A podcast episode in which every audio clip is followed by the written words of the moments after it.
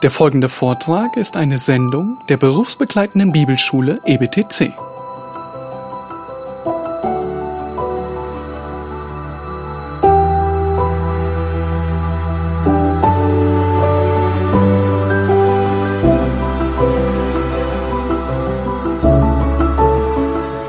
Samuel Rutherford, er ist ein schottischer Puritaner, er sagte einmal, du wirst nicht die Möglichkeit erhalten, dich still in den Himmel und die Gemeinschaft Christi hineinzustehlen, ohne einen Kampf zu kämpfen und ein Kreuz tragen zu müssen. Mit anderen Worten, dein Glaube wird nicht ungeprüft bleiben. Du wirst nicht der erste Gläubige sehen, sein, der im Anbetracht aller Freude und Herrlichkeit und ohne das geringste Leid dein Glaubensleben laufen wirst und erwartet wirst in der Ewigkeit. Als Gläubige ist uns kein ruhiges und entspanntes Leben auf den Weg in den Himmel verheißen, liebe Geschwister. Und so ging es auch den drei Männern. Ihre Antwort ist deshalb umso erstaunlicher. Wir lesen ab Vers 16, Sadrach, Mesach und Abednego antworteten und sprachen zum König, Nebukadnezar, wir haben es nicht nötig, dir darauf eine Antwort zu erwidern. Wenn es sein soll, unser Gott, dem wir dienen, kann uns aus dem glühenden Feuerofen erretten. Und er wird uns bestimmt aus deiner Hand erretten, o König. Und auch, wenn es nicht so sein soll, so wisse, o König, dass wir deinen Göttern nicht dienen und auch das goldene Bild nicht anbeten werden, das du aufgestellt hast.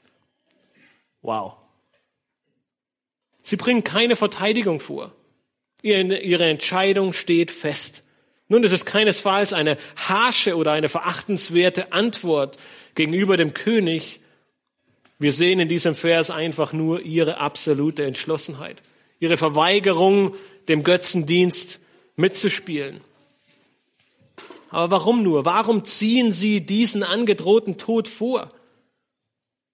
Nun einer der zentralen Verse, die ein Jude von als kleines Kind bereits beginnt auswendig zu lernen und das er wahrscheinlich in jeder Sekunde seines Lebens zitieren kann, wenn man ihn danach fragt, ist 5. Mose 6, Vers 4 bis 5. Das bekannte Schma Israel, höre Israel, der Herr ist unser Gott, der Herr allein. Und du sollst den Herrn, deinen Gott lieben mit deinem ganzen Herzen, mit deiner ganzen Seele und mit deiner ganzen Kraft. Nun, diese drei Männer, sie kannten diese Worte nicht nur, sie machten sie zum Mittelpunkt ihres Lebens. Für sie bedeutete die Herrlichkeit Gottes mehr als Ruhm, Position oder auch ihr Leben. Dass sie von ganzem Herzen Gott liebten, zeigt ihre Bereitschaft, auch für ihn das Leben hinzugeben. Aber damit war ihre Antwort nicht beendet. In Vers 15 stellt Nebukadnezar die Fähigkeit ihres Gottes in Frage. Und so stellen nun die drei Männer in ihrer Antwort klar, dass sie keinen Zweifel an der Fähigkeit ihres Gottes hatten. Wenn er will, dann kann er sie befreien. Wenn es sein Wille ist, dann stellt der Feuerofen kein Hindernis für ihn dar. Er kann ohne weiteres sie aus der Hand des Königs befreien. Aber was ist mit Vers 18? Ist da doch etwas Zweifel?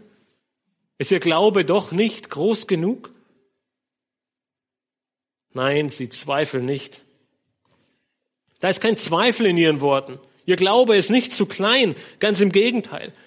Ihr Glaube richtet sich allein auf Gott und sie vertrauen ihm von ganzem Herzen, ganzer Seele und ganzer Kraft. Und aus diesem Grund halten sie die Möglichkeit offen, dass Gott sie auch in seiner Allmacht und Weisheit in den Tod schicken könnte. Doch selbst dann werden sie den Götzen nicht dienen.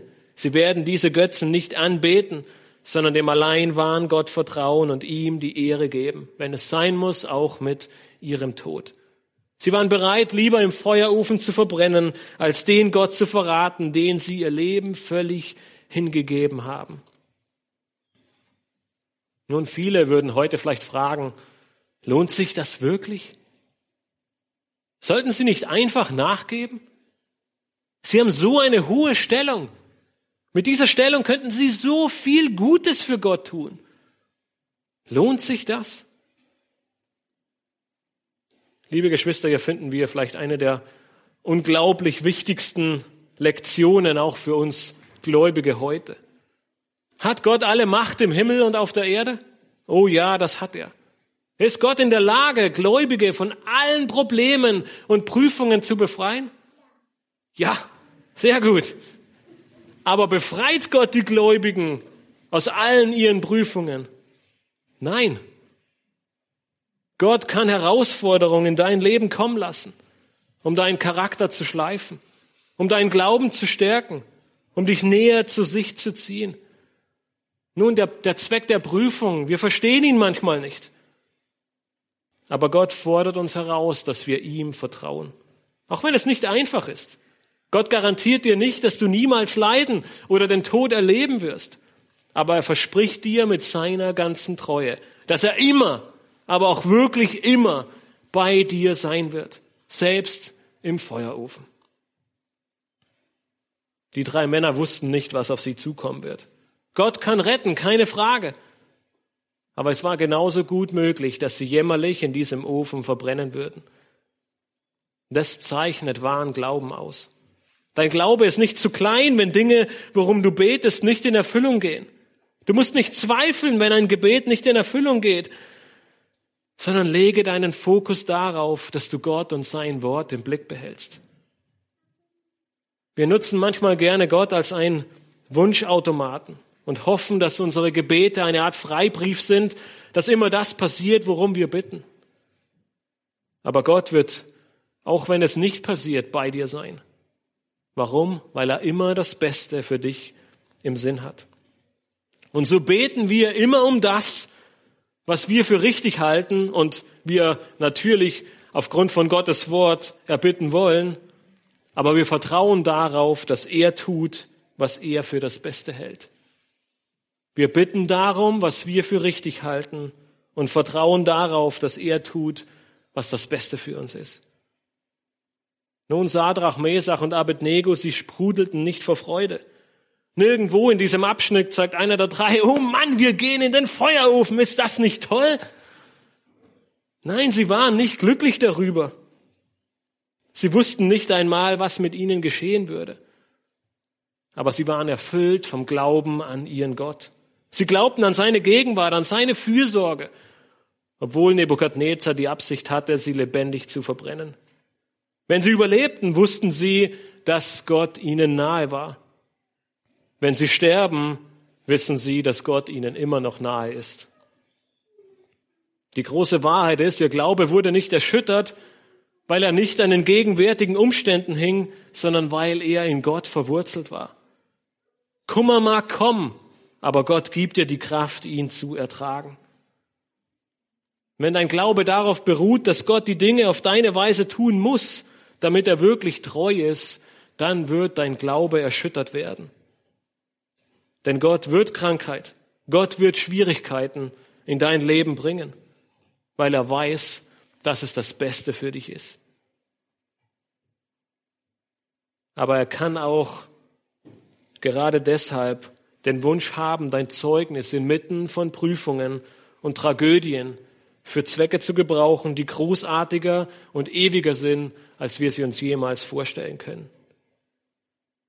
Wir dürfen nicht zulassen, dass wir aus Sehnsucht nach etwas, das uns so wichtig zu, erscheinen scheint, aus den Augen verlieren, aus den Augen zu verlieren, dass Gott vielleicht etwas Besseres für uns im Sinn hat.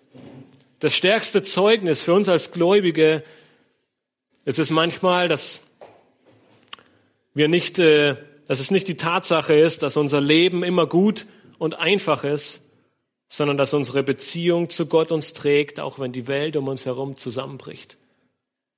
Das zeichnet einen Gläubigen aus.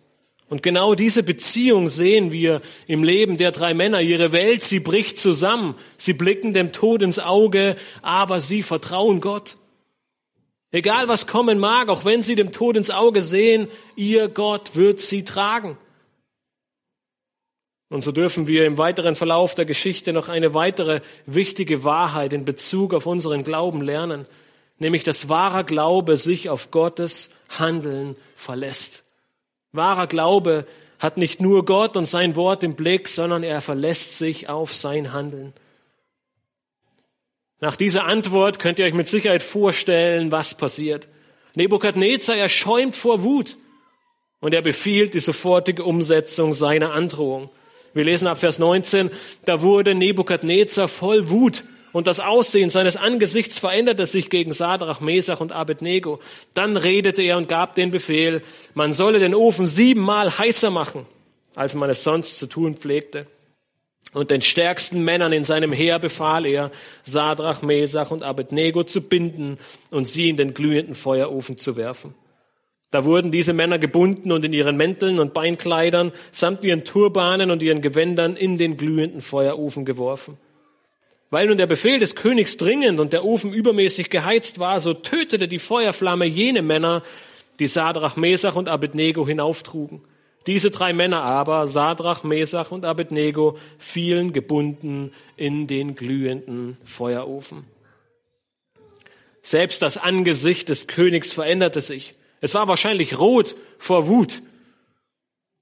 So sollte selbst der Ofen siebenmal mehr erhitzt werden. Nun, es ist eher ein sprichwörtlicher Ausdruck. Der Feuerofen hatte schon 1000 Grad. Was soll er denn noch heißer werden? Aber in seiner Wut befahl er selbst, den Ofen so heiß wie nur irgendwie möglich zu machen. Nun, ich weiß nicht, ob ihr das kennt. Wir hatten früher einen Kamin und wenn man ihn richtig vollfüllt bis zum Anschlag, dann fangen diese Kamine sogar zu brummen an, weil es so heiß wird. Und möglich dass der Ofen so eine Hitze erreicht, denn wir sehen es gleich, dass man ihn nicht mal mehr nahen konnte, weil man selbst da schon starb. Mit der Wahl der stärksten Männer seines Heeres wollte er wahrscheinlich auch jegliches Eingreifen, sei es von menschlicher, aber auch von göttlicher Sicht verhindern. Wir sehen in Vers 22, dass der Befehl des Königs schnell ausgeführt werden sollte und so führte es dazu, dass die Männer, die sie hochtrugen, aufgrund der enormen Hitze im Feuer starben. Welche Ironie, oder? Jene, die ihre Knie beugten und die Götzen anbeteten, sie starben im Feuer. Die drei Männer fielen gebunden in den Feuersee. Es war vorbei. Bei dieser Hitze würden sie wahrscheinlich nicht mal den Boden des Ofens erreichen, bevor sie schon tot waren. Aber wir lesen weiter in Vers 24, da erschrak der König Nebukadnezar und stand rasch auf. Er redete und sprach zu seinen Räten, haben wir nicht drei Männer gebunden ins Feuer geworfen? Sie erwiderten und sprachen zu dem König, gewiss, o König. Er antwortete und sprach, siehe, ich sehe vier Männer mitten im Feuer frei umherwandeln. Und es ist keine Verletzung an ihnen und die Gestalt des vierten gleicht einem Sohn der Götter. Nebukadnezar, er war bei diesem Schauspiel dabei. Mit ziemlicher Sicherheit blickte er aus einiger Entfernung in die untere Öffnung des Ofens, um den Tod der Männer zu beobachten. Doch anstatt seinen Plan umgesetzt zu sehen, erschrak er. Waren es nicht drei Männer, die wir in den Ofen geworfen hatten? Gewiss, es waren drei. Aber ich sehe vier. Und niemand von ihnen ist verletzt. Und der vierte, er gleicht dem Sohn der Götter. Es ist ein Sohn der Gottheit, eine göttliche Person, einer aus dem Geschlecht der Götter, ein übernatürliches Wesen. Das wären andere Übersetzungen dieser Worte. Nun, auch wenn der Text offen lässt, was beziehungsweise wen Nebukadnezar hier gesehen hat, es besteht kein Zweifel, es war niemand anderer außer Gott. Wir wissen aus dem Alten Testament, dass Jesus Christus als Engel des Herrn einzelnen Menschen erschienen ist und mit ziemlicher Sicherheit so auch hier. Aber so sehr wir in die Freude verfallen, dass Gott hier zu sehen war, eine viel wichtigere Wahrheit ist, Gott hat sein Versprechen gehalten. Er ist bei ihnen, auch in der Stunde ihrer größten Not. Er geht mit ihnen, nicht einfach nur des Weges, sondern durch den Feuerofen. Er bewahrt sie. Und das schockiert den König bis in Mark und Bein. So tritt er näher an den Ofen heran und ruft in den glühenden Ofen hinein, Sadrach, Mesach und Abednego, ihr Knechte Gottes, des Allerhöchsten, tretet heraus und kommt her. Da kamen Sadrach, Mesach und Abednego aus dem Feuer hervor Daraufhin versammelten sich die Satrapen, Vorsteher und Statthalter samt den Räten des Königs. Sie schauten diese Männer an, über deren Leiber das Feuer keine Gewalt gehabt hatte. Ihre Haupthaare waren nicht versenkt und ihre Kleider waren unverändert. Man bemerkte nicht einmal einen Brandgeruch an ihnen. Der Könige gab den Befehl, dass sie aus dem Ofen herauskommen. Interessant dabei ist, wie er sie anspricht. Er sagt, Knechte Gottes des Allerhöchsten. Alle kamen zusammen. Wahrscheinlich nicht alle Tausende, aber viele Hunderte. Und sie betrachteten diese drei Männer. Das Feuer, es hatte keine Gewalt über ihre Leiber. Das ist unmöglich. Aber wir wissen, dass bei Gott kein Ding unmöglich ist. Ihre Haare waren nicht versenkt, ihre Kleider hatten nicht einen Brandfleck, es gab nicht einmal Brandgeruch an ihnen. Was für ein Gott. Wir haben vor einiger Zeit Stockbrot gemacht und das Holz, das wir benutzt hatten, war leider noch etwas feucht. Das heißt, es war äh, eine ziemliche rauchende Geschichte. Und ich habe mich sehr gut an diesen Moment erinnert, denn in dem Moment, wo man am Feuer sitzt und das Stockbrot macht, ist alles halb so tragisch. Aber spätestens, wenn das Feuer aus ist und man kommt in die Wohnung und nach wenigen Sekunden denkt man, boah, was stinkt hier so? Bis man feststellt, man ist es selbst. Man hat den Geruch des Feuers angenommen. Aber nicht einmal das war bei diesen Männern zu merken. Nicht einmal Brandgeruch war an ihnen. Nun, vielleicht sagst du dir jetzt, naja, siehst du, ging ja doch wieder alles gut. Aber hatten diese drei den Ausgang zuvor so erwartet? War ihr Glaube groß genug, um diesen Ausgang vorherzusehen? Nun, beides können wir mit einem Nein beantworten.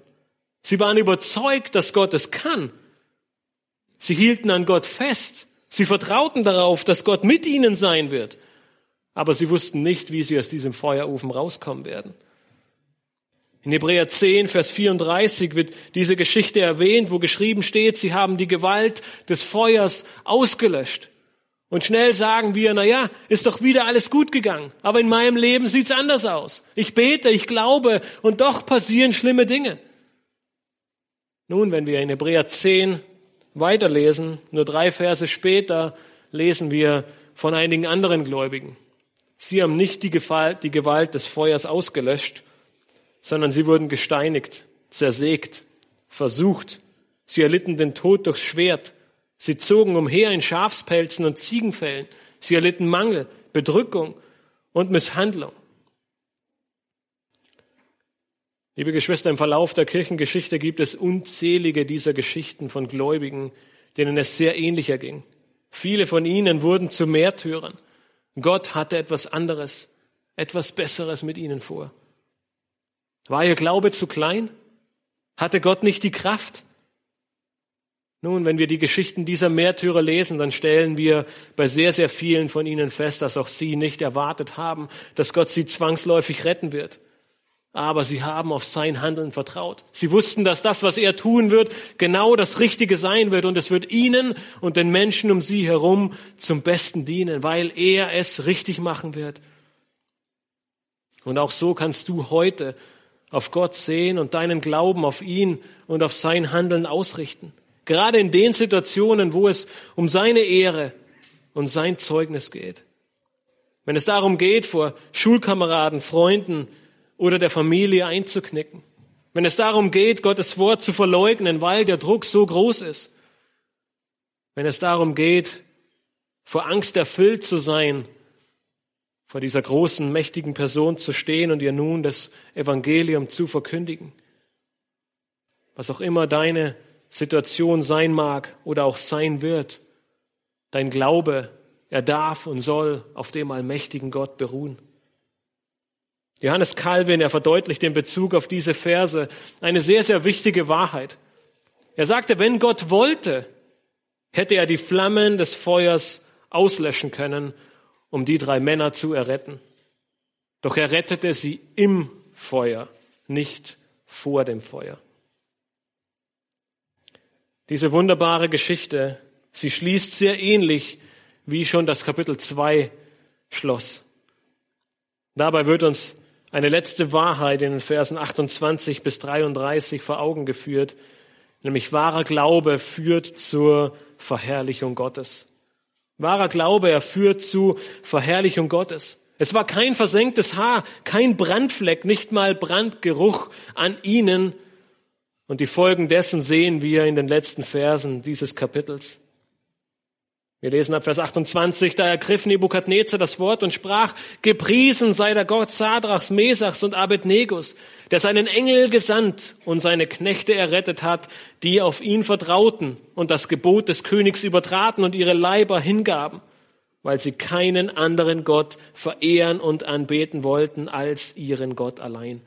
Und von mir wird eine Verordnung erlassen, dass wer immer unter allen Völkern, Völkerschaften und Sprachen von dem Gott Sadrachs, Mesachs und Abednegos leichtfertig spricht, in Stücke zerhauen und sein Haus zu einem Misthaufen gemacht werden soll, weil es keinen anderen Gott gibt, der so erretten kann wie dieser. Daraufhin machte der König Sadrach, Mesach und Abednego groß in der Provinz Babel. Der König Nebukadnezar wünscht allen Völkern, Völkerschaften und Sprachen, die auf der ganzen Erde wohnen, euer Friede nehme zu. Es hat mir gefallen, die Zeichen und Wunder zu verkünden, die der höchste Gott an mir getan hat. Wie groß sind seine Zeichen und wie gewaltig seine Wunder. Sein Reich ist ein ewiges Reich und seine Herrschaft währt von Geschlecht zu Geschlecht. Nebukadnezar, beginnt mit einem Lobpreis. Er lobt Gott über alle Maßen und drückt seine Bewunderung für diese jungen Männer aus. Sie waren bereit, sich dem Befehl des Königs zu widersetzen und einen schrecklichen Tod zu erleiden, um ihrem Gott treu zu bleiben. So erließ er eine Verordnung, weil kein anderer Gott auf diese Weise retten kann. Ein solcher Befehl aus dem Mund eines heidnischen Königs ist sehr erstaunlich. Doch Gott, er hat ihm ein weiteres Mal aufgezeigt, mit welchem Gott er es zu tun hat. Er hat Nebukadnezar ein weiteres Mal gedemütigt und ihm vor Augen geführt, dass er allein der einzig wahre und wunderbare Gott ist. Niemand ist ihm gleich. Niemand kann ihm das Wasser reichen. Er konnte sie sehr wohl aus der Hand des Königs retten. Sadrach und Abed, Sadrach, Mesach und Abednego, sie wurden vom König nicht nur geehrt, sondern sie erhielten auch eine Belohnung. Wörtlich heißt das, der König beförderte sie. Am Ende ist das Wichtige, dass ihr Glaube zur Verherrlichung Gottes führte. Der große König Nebukadnezar erstaunt über die Größe und die Wunder Gottes. Er stellt ihn über sein Reich und erkennt die Wahrheit seines Traumes in Kapitel 2 nun an. Gottes Reich ist ein ewiges Reich. Seine Herrschaft, sie währt von Geschlecht zu Geschlecht. Nun, wenige Jahrzehnte nach dieser Begebenheit war das Volk Israel nach der 70-jährigen Gefangenschaft wieder auf dem Weg zurück nach Israel. Viele Herausforderungen warteten auf sie. Einige davon können wir bei Nehemia oder Esra oder äh, auch Malachi nachlesen. Viele böse Herrscher würden aufstehen, würden ihre Vernichtung im Sinn haben. Diese wichtige Begebenheit in Daniel 3, sie sollte sie daran erinnern, dass sie ihren Glauben allein auf Gott und sein Handeln setzen, weil er es gut meint, weil er das Richtige tut und weil es am Ende seiner Verherrlichung dient. Aber nicht nur das Volk Israel, sondern durch all die Jahrhunderte und Jahrtausende hindurch wurden die Gläubigen durch diese Darstellung von Gottes souveräner Macht getröstet. Wir haben gerade Hebräer 11, Vers 34 gelesen, ah, Hebräer 11, Vers 34, ja, wo über 500 Jahre später der Autor des Hebräerbriefes diese Wahrheit aufgreift. Wenn er sagt, durch Glauben haben sie die Gewalt des Feuers ausgelöscht. Nun, wenn Gott diese drei Männer durch den Feuerofen geführt hat, kann er dann auch dich durch deine feurigen Prüfungen führen? Ja, er kann. Und wenn du deinen Glauben auf ihn richtest, wenn du ihm vertraust und wenn du an sein gutes und richtiges, äh, richtiges Handeln glaubst, wird es auch dann in deinem Leben zu seiner Verherrlichung führen? Ja, das wird es. Weil die Menschen werden dich belächeln. Die Menschen werden dich auslachen, dass du Dinge tust, dass du bereit bist, Sachen aufzugeben für einen Gott, den man nicht mal sehen kann. Und sie werden umso erstaunter sein, wenn sie erkennen werden und erkennen müssen oder auch erkennen dürfen, dass Gott damit alle Ehre zukommt, dass er dadurch verherrlicht wird. Und früher oder später, hoffentlich früher als später, wird jeder einzelne Mensch die Knie vor Jesus Christus beugen müssen. Er ist kein goldenes Standbild. Er ist kein Gott, Gott von vielen, sondern er ist der einzig wahre Gott und sie werden zum Gericht vor ihm erscheinen und jeder Einzelne wird seine Knie beugen. Unser Glaube, er beruht nicht auf dem Vertrauen in bestimmte Ereignisse, sondern er beruht auf den Glauben in einen souveränen Gott. Wir vertrauen darauf, dass er weiß, was wir nicht kennen können, dass er plant, was wir nicht vorhersehen können und dass er unsere Ewigkeit auf eine Art und Weise sichert, die wir nicht ergründen können. Unser Glaube, er liegt nicht in der Quantität oder Qualität unseres Glaubens gegründet, sondern unser Glaube liegt allein in Gott gegründet. Wir glauben nicht, weil alles gut läuft und verlieren unseren Glauben nicht, wenn etwas schlecht läuft. Unser Glaube liegt nicht in dem, was die Umstände anzeigen können, sondern in Gottes größeren Absichten.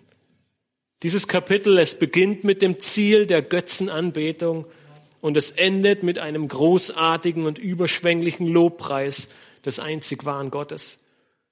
Dieses Kapitel, es beginnt mit dem Wunsch nach Erhöhung eines Königs und es endet in seiner Demütigung. Nicht, weil drei junge Männer so großartig und toll waren, nicht, weil sie so unglaublichen Glauben hatten, sondern weil der allmächtige Gott gewirkt hat. Und weil diese drei Männer die, diesem allmächtigen Gott geglaubt haben, weil sie ihm vertraut haben und auf sein Wirken und sein Handeln sich verlassen haben. Ich möchte gerne mit einem Zitat von Brian Chappell schließen. Er sagt in Bezug auf unseren Glauben einige sehr wichtige und wunderbare Worte. Er sagt, wenn unser Optimismus versiegt ist, können wir immer noch in Gottes Liebe ruhen. Wenn wir nicht sicher sind, was die beste Wendung der Ereignisse sein könnte, können wir immer noch in seiner Liebe ruhen. Wenn wir nicht vorhersagen können, wie er mit einer Situation umgehen wird, können wir immer noch in seiner Liebe ruhen. Weil der Gott, der mächtig und allwissend ist, durch das Kreuz Jesu Christi gezeigt hat, wie sehr er sich um uns sorgt. Deshalb ruht unser Glaube in seiner Liebe. Auch wenn der Verstand seine Gründe nicht ergründen kann. Wir vertrauen ihm, weil Gott durch seinen Sohn gezeigt hat, wie sehr er uns liebt. Unser Glaube ruht in dieser Liebe. Lass uns am Ende gemeinsam beten.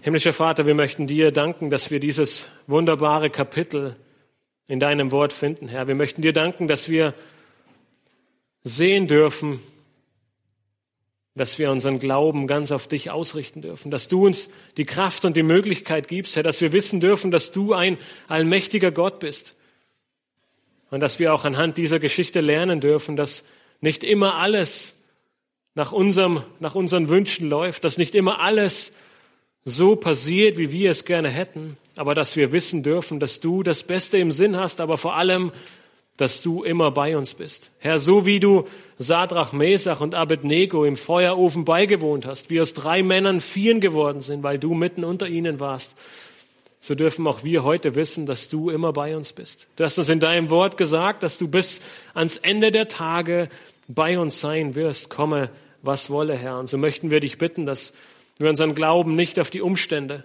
unseren Glauben nicht auf unsere Wünsche, unseren Glauben nicht auf uns selbst ausrichten, sondern unseren Glauben auf dich ausrichten, Herr, den allmächtigen, den einzig wahren Gott, dass wir unseren Blick auf dich und dein Wort ausrichten und sicher sind und gewiss sein dürfen, dass du richtig und recht handeln wirst, Herr.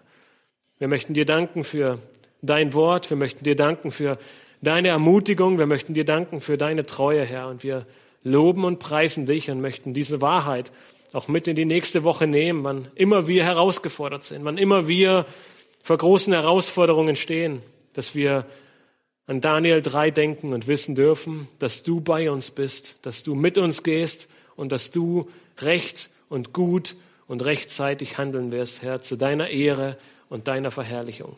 Amen.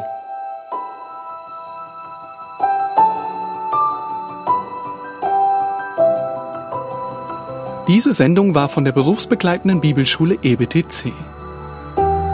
Unser Ziel ist, Jünger fürs Leben zuzurüsten, um der Gemeinde Christi zu dienen. Weitere Beiträge, Bücher und Informationen findest du auf ebtc.org.